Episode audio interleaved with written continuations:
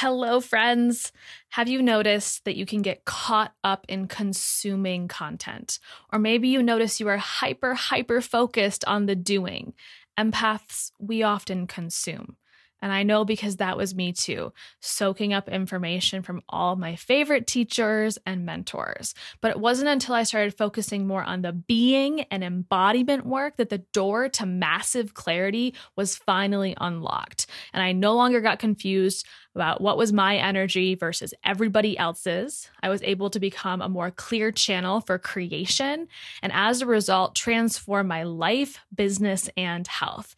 In fact, my meditation and embodiment practice is what helped me have a nearly $40,000 month this past January, see the highest downloaded month of the podcast, and finally release a lot of unnecessary stress. And my clients felt it and saw it in their lives too.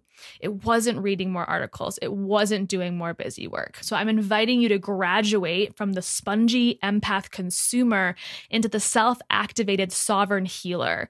You can take your podcast listening experience from, ooh, I feel seen, heard, and inspired to, holy shit, I actually feel different. My being has shifted. I am the embodiment of the woman I desire to be.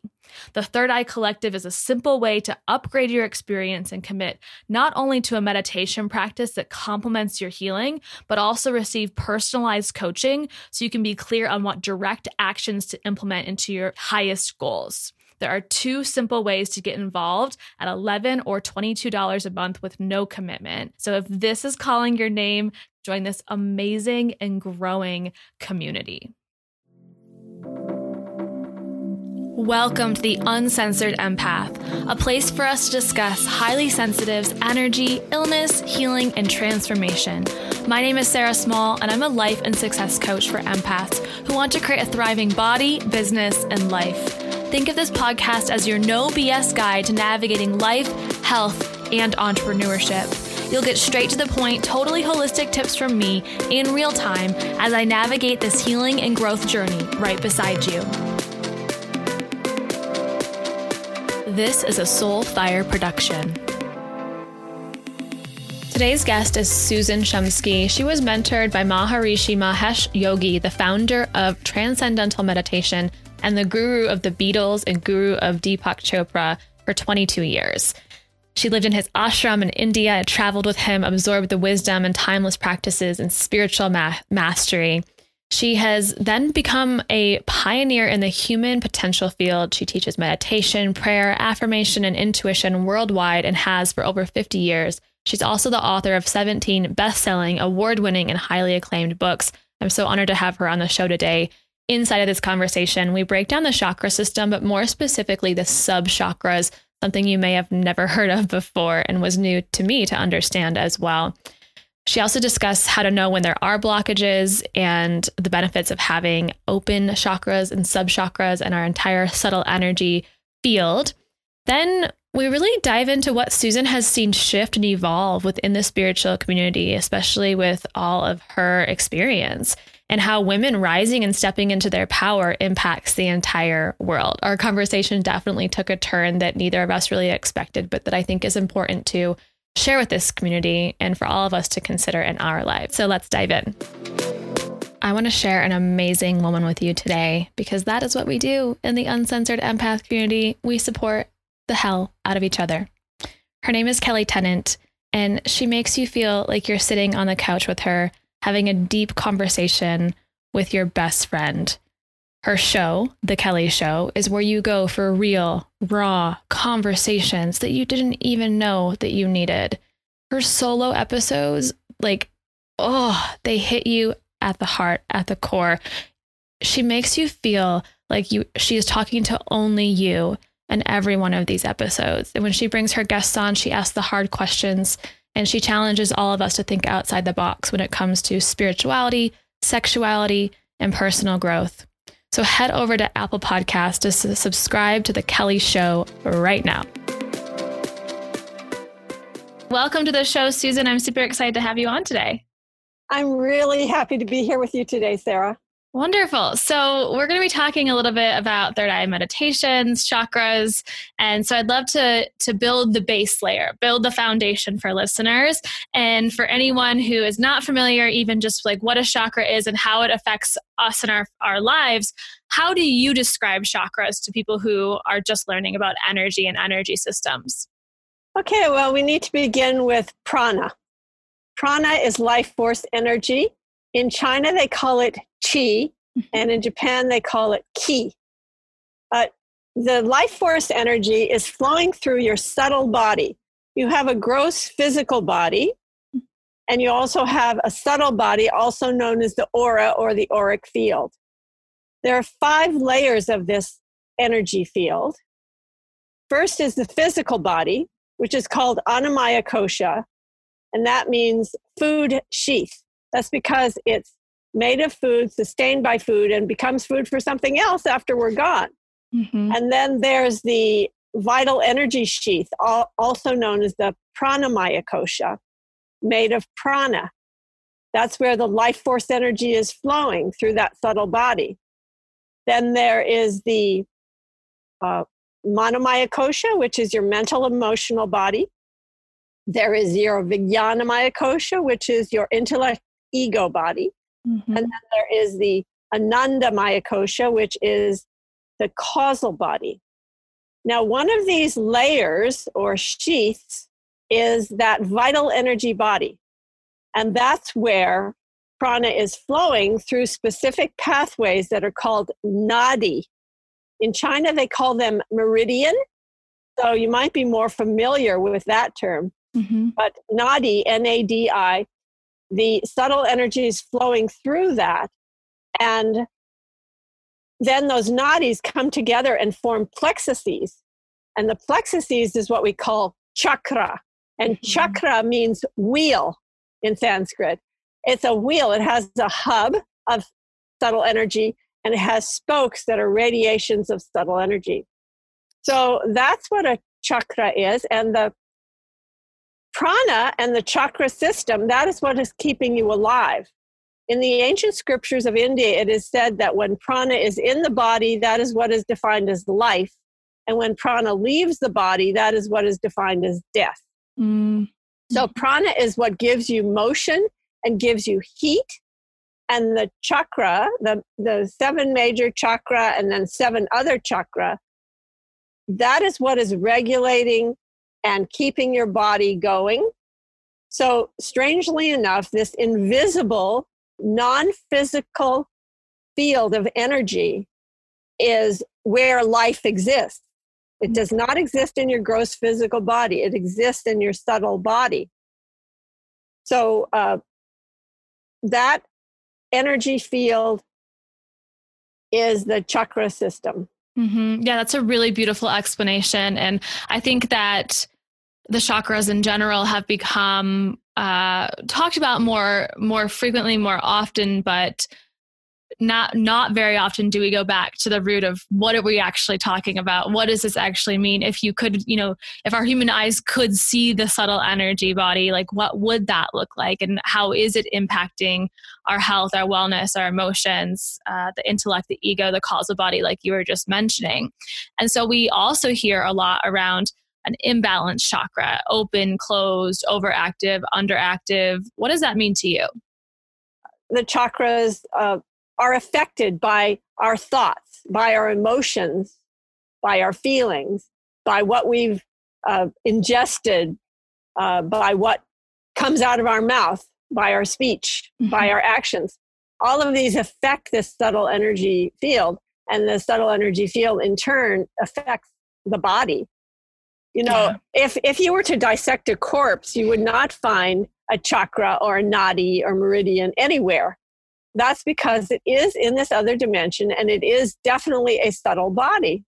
Mm. If, for example, okay, so you know about the near death experience where people leave their body and uh, they have an experience of the light and they go through the tunnel and uh, often when a near death experience, when they're first having it, what they do is they uh, catapult out of their body and they're maybe up the, on the ceiling watching themselves being resuscitated by the uh, doctors and whoever. What is watching them?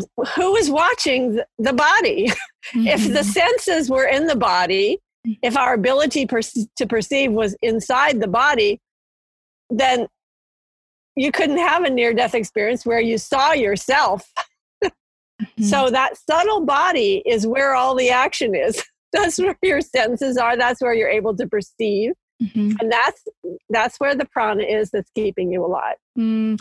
You know, that reminds me of the majority of my listeners also identify as empaths, and it helps us understand also why you don't have to be touching somebody to pick up on their energy. So our subtle bodies are, are, as I understand it, our subtle bodies are interacting with each other. It's not literally that you're always physically touching somebody to pick up their energy.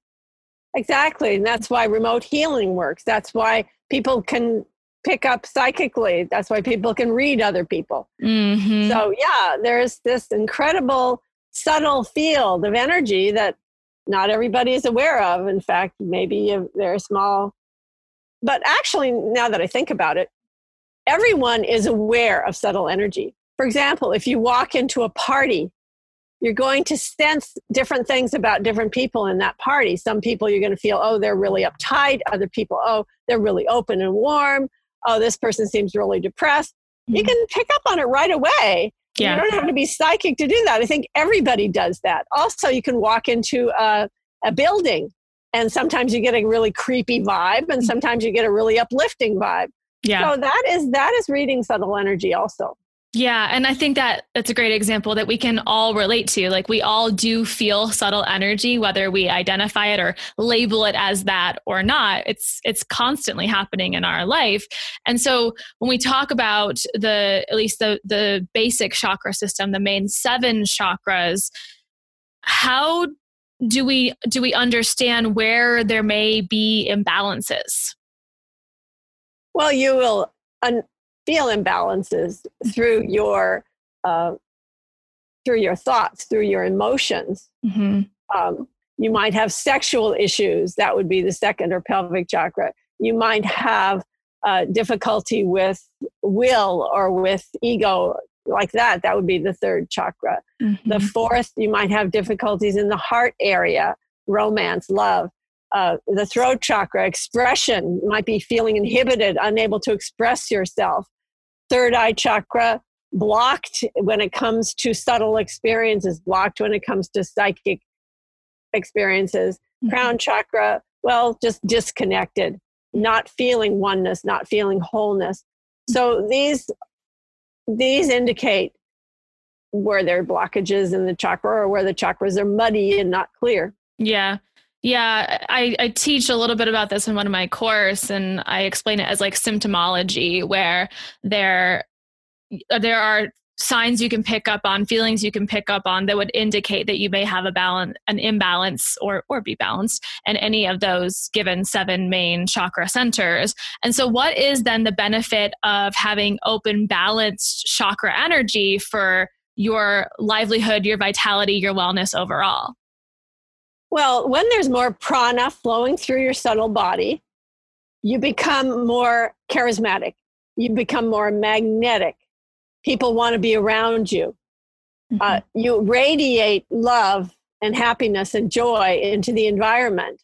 That benefits not only yourself, it benefits the entire planet because yeah. we are radiating this energy, this positive energy into the environment and that contributes to world peace actually mm-hmm.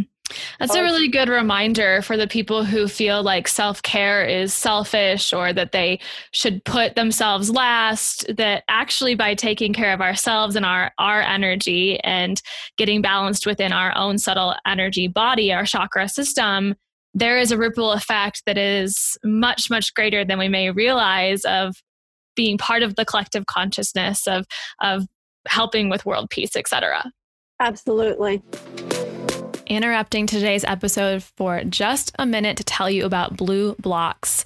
I've been getting a lot of headaches lately, which is really abnormal for me. And so I've been so grateful for my blue blocking lenses from BLUblox. And I specifically have the blue light lens, which is a blue light filtering lens for during the day. And this is perfect for people like myself who work under uh, artificial light. And it specifically targets the frequencies of light that cause migraines, headaches, macular degeneration, and digital eye strain. So I'm so grateful to have these in my toolbox. I also love working with companies who give back. I know you guys don't see everything that happens behind the scenes of the podcast and my entire business, but I've already said no to a whole handful of sponsors because their mission just does not align. And I'm not going to bring those people to you and I'm not going to tell you about them on the show. BLUblox fits and checks all the boxes. They give back to a nonprofit in California called Restoring Vision. And so one pair of glasses is donated to the developing world for every pair that is purchased. To check out all their frames and lenses, go to blublox.com. That's B L U B L O X.com and use the code EMPATH at checkout for 15% off your pair oftentimes the word kundalini and kundalini awakening kundalini rise comes up when we talk about really opening our energy channels up and finding that balance finding that opening. And oftentimes that experience of kundalini rise or kundalini awakening can be a little uncomfortable for people. So what's happening in the body when that happens and how can we invite that into our lives with with some ease? Okay so kundalini Kun, kundal means coiled up. It's a curled up or coiled up energy. And it's often likened to a serpent that's cur- curled up and asleep and is lodged in what's called a root bulb, which is below the root chakra. And uh, so that curled up energy in average individuals is asleep. It has not awakened yet anyone who's listening to this podcast, your Kundalini is already awakened to some degree, or you would not even be interested in this topic. Yeah. Uh, the asleep Kundalini is for people who are only interested in the material world and have no interest whatsoever in higher pursuits, even intellectual pursuits. Mm-hmm. So, Kundalini is a, a type of pranic energy that's a spiritual pranic energy. And, and remember, prana means life force energy so that to rise through spiritual practices. And when it rises, it flows through a, a particular nadi called Sushumna nadi. That nadi goes through the middle of your spinal canal. But remember, it's not in your physical body. All of these things we're talking about are in a subtle body. So it flows up through this nadi and goes all the way from the base of your spine to the top of your head. And as it does that, it wakens up the chakras along the way. It clears and clarifies the chakras along the way. Mm. If there is resistance in this Sushumna Nadi, you can experience discomfort. You might even feel like you're on fire, or you might feel that there's some uncomfortable energy flowing up. Mm-hmm. So, in order to have a clear uh, type of Kundalini awakening, it's a good idea to practice meditation, also breathing exercises known as pranayama, also the bandhas, which are muscular locks, which are ancient uh, yogic exercises. Mm-hmm. All of these exercises are taught in my book, The Big Book of Chakras and Chakra Healing. Beautiful. And you also talk about within or related to the seven main chakras, seven sub chakras. And I think that's something that not everyone has come come upon yet in maybe their journey into the subtle energy body and understanding what chakras are. So can you explain to us what the sub chakras are? Well, frankly, I didn't know about them either until uh, the time when my publisher asked me to write my first book about chakras, which was called Exploring Chakras and that came out in 2003 when they told me to write the book which by the way i was not interested in chakras at all even though i had been meditating since 1967 i was not interested in that topic.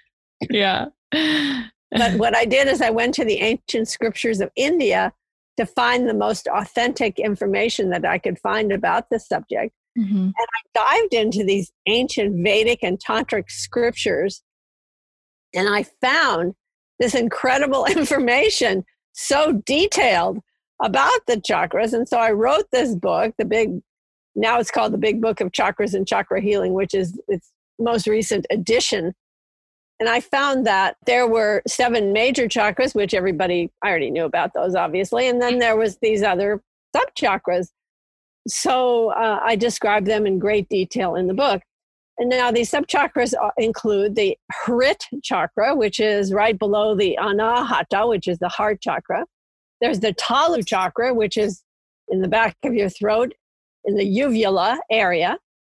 There is the Manas chakra, which is in the middle of your head near the third eye chakra. Your third eye chakra is in your pineal gland and the manas chakra is in the third ventricle and then there's the indu chakra which is nearby the manas chakra manas chakra is related to your mental body indu chakras are related to your your uh, intellect ego body mm-hmm. and uh, the nirvana chakra which is the top of the head between the skull and the, and the top of the head and then there's the guru chakra that's right above your head Mm-hmm. And then there's that crown in between that, and then above that is the bindu point.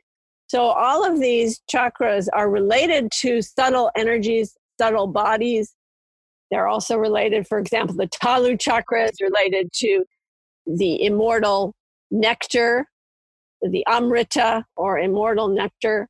Mm. And um, the Hrit chakra is involved with devotion to God. Mm. So these subtle uh, chakras, these sub chakras, are equally important to the seven major chakras. Mm. Seven major chakras regulating your body mostly, but also, of course, the third eye and the crown having to do with higher consciousness. Yeah. So I'd love to talk about the third eye more specifically because I think that is the one that gets brought up most often when we talk about deepening deepening our spiritual connection or connection to our higher self how how do we because I, I also speak to so many people who feel like they've they're blocked off like they're they're not connected to their intuition or they have doubts on whether that that's available to them if they can connect to their intuition. So how how would you respond to somebody who has that doubt and what tips do you have for awakening the third eye? Okay so the third eye is the eye of illumination it is, as I said, connected to the pineal gland. Mm-hmm. And it is uh, the place from which we receive inner teaching, intuition. The inner teacher resides there. Uh, every one of our seven major chakras has a planet associated with it. The third eye chakra has the planet Jupiter associated with it. And Jupiter, the Sanskrit word for Jupiter, Jupiter in Sanskrit is guru. Mm. That's the word for the planet Jupiter. I never knew so that. The, the inner guru resides there in your third eye. So your inner teacher is there, also clairvoyant, clairaudient, clairsentient abilities, what I call subtle sensory perception or supersensory perception is there. So, uh, the easiest way to open the third eye is through meditation. That's the easiest way, mm-hmm. is to begin to experience your inner teacher, your inner guru, and start to have a dialogue with your inner guru. In other words, you know, people go into deep meditation and then they're having this transcendental experience, this unbounded awareness or consciousness. But what people generally don't do when they get into that deep meditative state would be to ask something. Ask. Everything that I teach is based upon one principle, and that is ask and it shall be given unto you. Mm-hmm. So if you start asking questions of your inner teacher, first of all, call upon an inner teacher to help you, call upon by name an inner teacher to help you, to help you to go deep in meditation and to help you with whatever it is you want to experience, such as inner peace, divine love, divine light, and an answer to a question, advice about a problem. All these things you can ask for, and then take a big deep breath and do what I call the do nothing program. That mm-hmm. means do nothing, nothing, and less than nothing. And then the answer will occur to you either through vision, some words coming into your mind, or feeling. Those are the three ways clairvoyance, clairaudience, or clairsentience. So by asking, you'll receive and you'll begin this dialogue. When you have this dialogue, you'll be able to connect with your inner teacher and have this direct contact. And that will open your third eye more than any other practice you could do, even though in my uh, book, uh, The Big Book of Chakras and Chakra Healing, I give you all kinds of methods to do that. But in reality, my other book, Third Eye Meditations, will really help you to open that third eye by through meditation. Yeah. Yeah.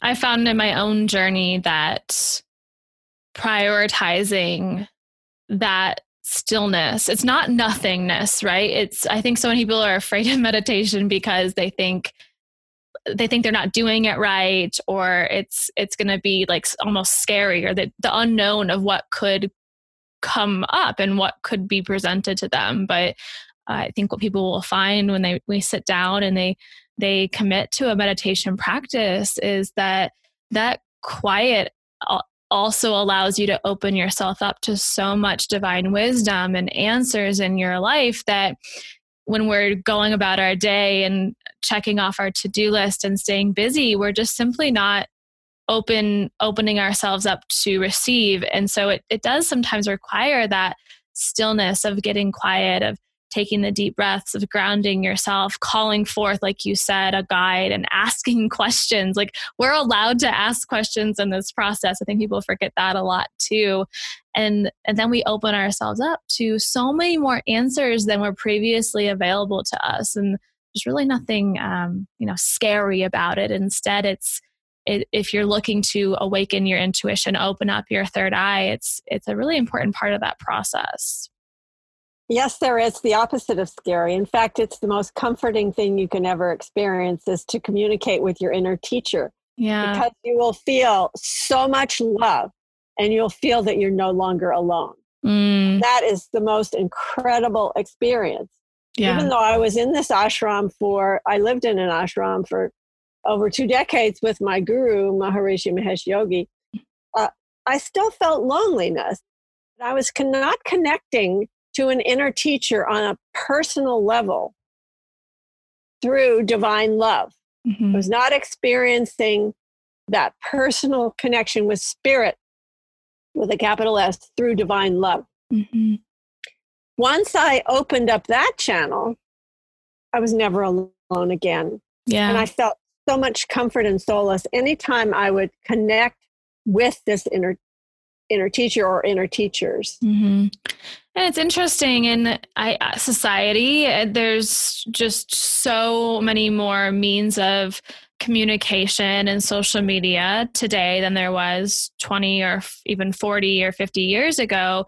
And even though there's more modes and methods of communication i think more than ever people feel alone and they they feel isolated in their experience or in their thoughts or in, in their feelings and what you're describing is just a reminder that that we're never alone. And if we sit in meditation, which may seem on the exterior like this solo process, it's actually an opportunity to feel less alone and to feel more connected.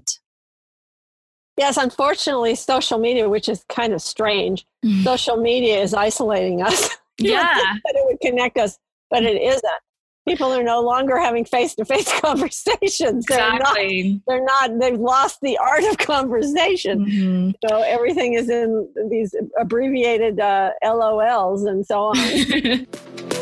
Today's episode is brought to you in partnership with Clear ClearStem Skincare. I've been using their products for a little over two months now, and you all have noticed on my live streams inside my Facebook community lately, I have gotten some personal messages and public comments on my skin, and these products are helping me so much. I've personally been using every day the Cell Renew Serum, the Clarity Serum, and the Vitamin Scrub. It's so refreshing and relieving to know that these are natural, holistic products that do not contain any pore clogging ingredients or toxic chemicals that disrupt hormones. So you got to go check them out. head over to clearstemskincare.com and use my code empath at checkout for $10 off of all products. You also receive 15% off their Ditch Your Acne course, which has already helped thousands. You mentioned um, being mentored by Maharishi, uh, and for 22 years, who was the is the founder of Transcendental Meditation, and how, has also been the guru for the Beatles, the guru of Deepak Chopra, some really um, uh, amazing people in this world, including yourself. And so that that was like so much time has passed since then. What have you seen? Transform and shift within spiritual development world. To me it seems so much more um, mainstream and common these days. But since since you've been along and for this ride for so long what have you seen shift? I'm so interested to get your perspective because it's not like you started meditating last year. You've been doing this a long long time.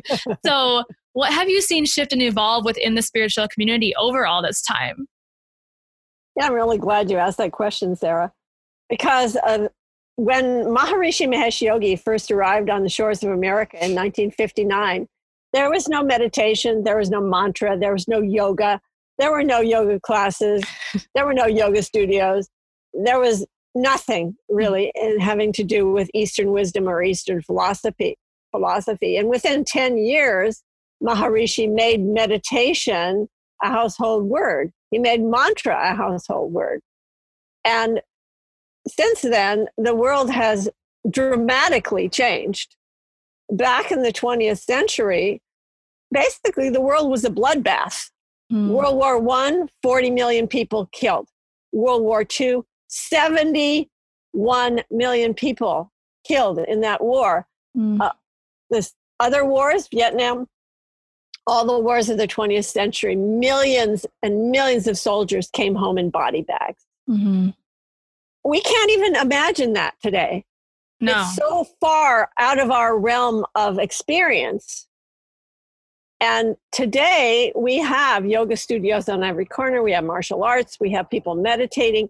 It used to take months and years for people to have the kind of experiences in meditation that today people can have in a few minutes. Mm-hmm.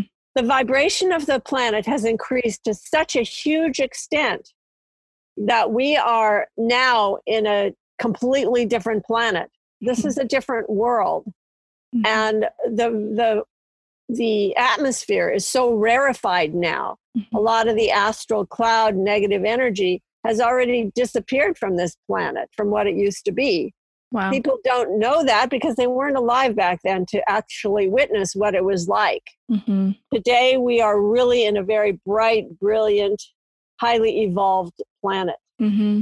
And it seems like there is such this need for people to step into their power for especially women to come forth into their voice and for us to increase our frequency, increase our vibration as individuals, but like we were talking about before, that affects the collective consciousness, that affects the planet as a whole. Do you see that happening? Do you feel like there is this call, this almost magnetism towards these practices for any reason? That's another thing that people don't realize what it was like in the 20th century mm-hmm. Women were definitely second class. I mean, I was raised, uh, you don't have to really get a great profession because you'll just get married anyway. Mm-hmm. Uh, you don't have to, it's not so important, your education. I mean, really, women were considered, they are going to be housewives, so why bother? Mm-hmm. And also, women were treated as second class by men, and, and obviously they they didn't make this, their salaries were horrendous compared mm-hmm. to men. And also, they were abused and used as sexual objects. I mean, still women are, but it was, I mean, you couldn't even walk down the street without getting wolf whistles back then. Mm-hmm. Wherever you would go, you'd be harassed. Mm-hmm. It was just, it was just commonplace. Mm-hmm. Uh, women, rape was commonplace, by the way. Just about everybody had had an experience of rape you know, uh, I guess that's an exaggeration, but let's say a much higher percentage of people were getting raped. Mm-hmm. And, um, the world today is really, really different. Uh, I mean, there were no women on juries. Can you imagine that? Yeah. Women weren't even allowed to vote mm-hmm. back in the 20th century. So it's just a different world. And we we've come up so much now. And I'm a big, obviously, woman's lib person. I always was. And I really believe in equality of the mm-hmm. sexes. And Ruth Bader Ginsburg, wow. Thank you, Ruth. Agreed. That's all I can say. Thank you. what do you think that the impact on the world is of all these women now rising de- like demanding the same salary as men ha- like putting a profession before being um you know seen as oh that you're just you're just going to drop out of that profession to to stay at home so we're not going to pay you as much. And like, what do you see the impact of women rising and stepping into their power being?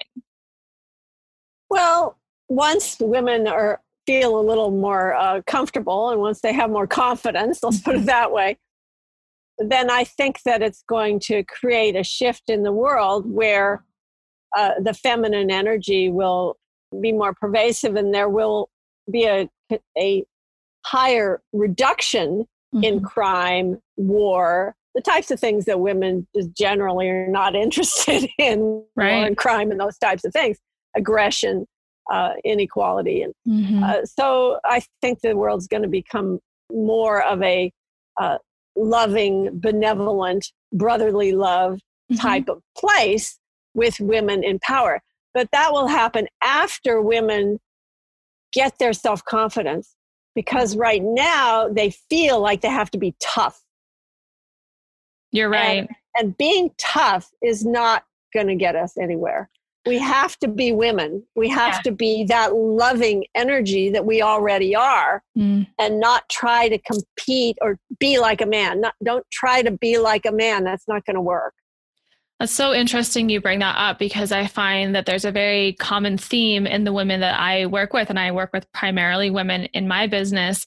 And many of them come to me having been raised and taught that being within their own masculine energy was more desirable and would get them more success, more results, uh, the the things they wanted in their life, and that has led to extreme burnout, even chronic illness and autoimmune disease, and now it's almost like especially women in my own generation are are stopping to press pause and go wait this isn't working for me.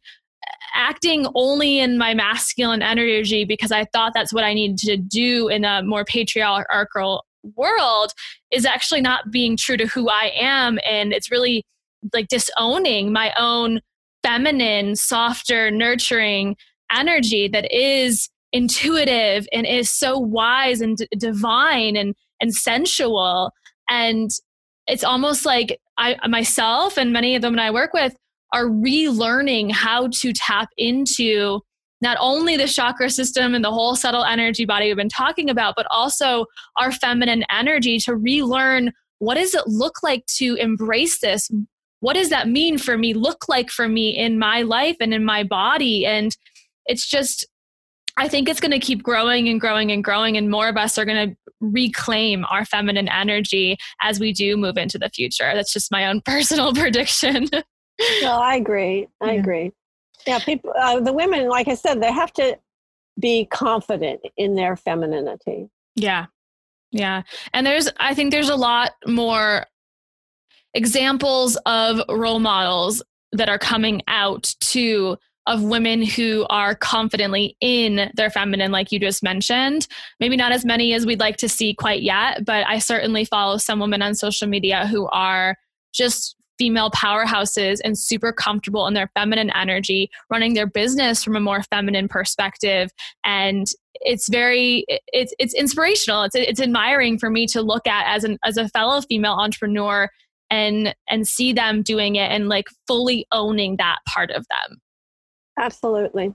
And men need to also own their feminine side. I totally agree. it's really rough on men. Men have a rough time because they many of them were raised that they have to be tough all the time, mm-hmm. that they can't show emotion, mm-hmm. that they have to be the steely kind of kind of energy. Mm-hmm. And they're not allowed to cry in public. They're not allowed to show any weakness or vulnerability. That is rough. I that mean, is, And and they have to feel like they have to wear this facade all the time, their whole life, mm-hmm. and never never really break down or mm-hmm. or show that kind of uh, emotion that is really natural for them to to show. Yeah. I see that in my own father. Growing up, it was also always a very like, uh, I have everything together. I'm going to take care of my family kind of exterior and even facade at times when he probably was feeling a lot of emotion or going through some really like hard financial times in our family or the divorce he had with my mother. But it seemed like he always had this like i'm okay it's all to be okay face on. And after i lost my brother jordan and then eventually lost my brother Joe as well, it was like I saw this complete other side of my father that I had never seen before. It was in the grief and the loss that all of a sudden that facade came down. And I had a similar facade come down for me too. But for him, as his daughter witnessing it, was like, I saw my dad cry. I saw my dad talk about how sad and heartbroken he was. I saw him play music that like brought up emotions and we would all cry together. And it was so freaking refreshing as his daughter to be like oh i love seeing my father show this other side of him that's always been there but he may not have felt comfortable showing to the world. And i i just i hope that we can give permission to all men today to to be able to express that through themselves as well yeah, I agree wholeheartedly. Well, thank you, Susan. And I just I just want to end by kind of like recapping. So where can people get resources? Where do they start if they feel like they have imbalances in their own subtle energy system? What tips can you give them as takeaways to be able to maybe take action or be able to really solidify some of the points we've talked about in today's conversation?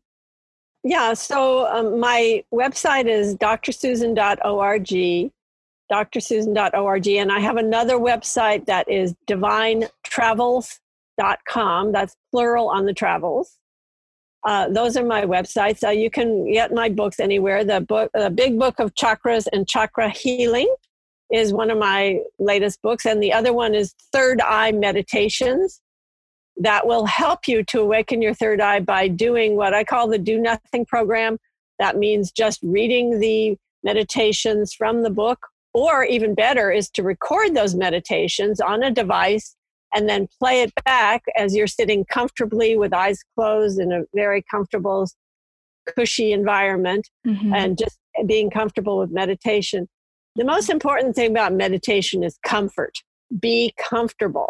Mm-hmm. uh, you don't have to sit rigid with uh, in the middle of the floor in lotus position. In fact, that's not going to enhance your meditation comfort is really important so that you can go into the deep meditative state and experience transcendental consciousness and mm-hmm. experience higher states and also have your dialogue with spirit mm-hmm. have a dialogue with your inner teacher mm-hmm. so the best way to awaken the third eye meditation that's mm-hmm. the way to go amazing I, I, encourage everyone to check out the Third Eye Meditations if they don't know where to start with meditation. That sounds like a really great place. And you've just put together such an amazing uh, collection of resources for all of us, Susan. Thank you so much for being on the show today. I appreciate your time and, and just sharing your wisdom. Well, thanks for inviting me. I really enjoyed speaking to you today, Sarah, especially about women's lib. That was a really fascinating conversation. I didn't know we were going to go there, but I'm glad we did. I think it's really important to talk about. Thank you again. Thank you so much for tuning in to today's episode. If you loved it, take a screenshot, share it on social media, tell all your friends, tag me at the uncensored empath. I'll reshare it as well. And as always, thank you so much for your love and your support. I'll see you on the next episode.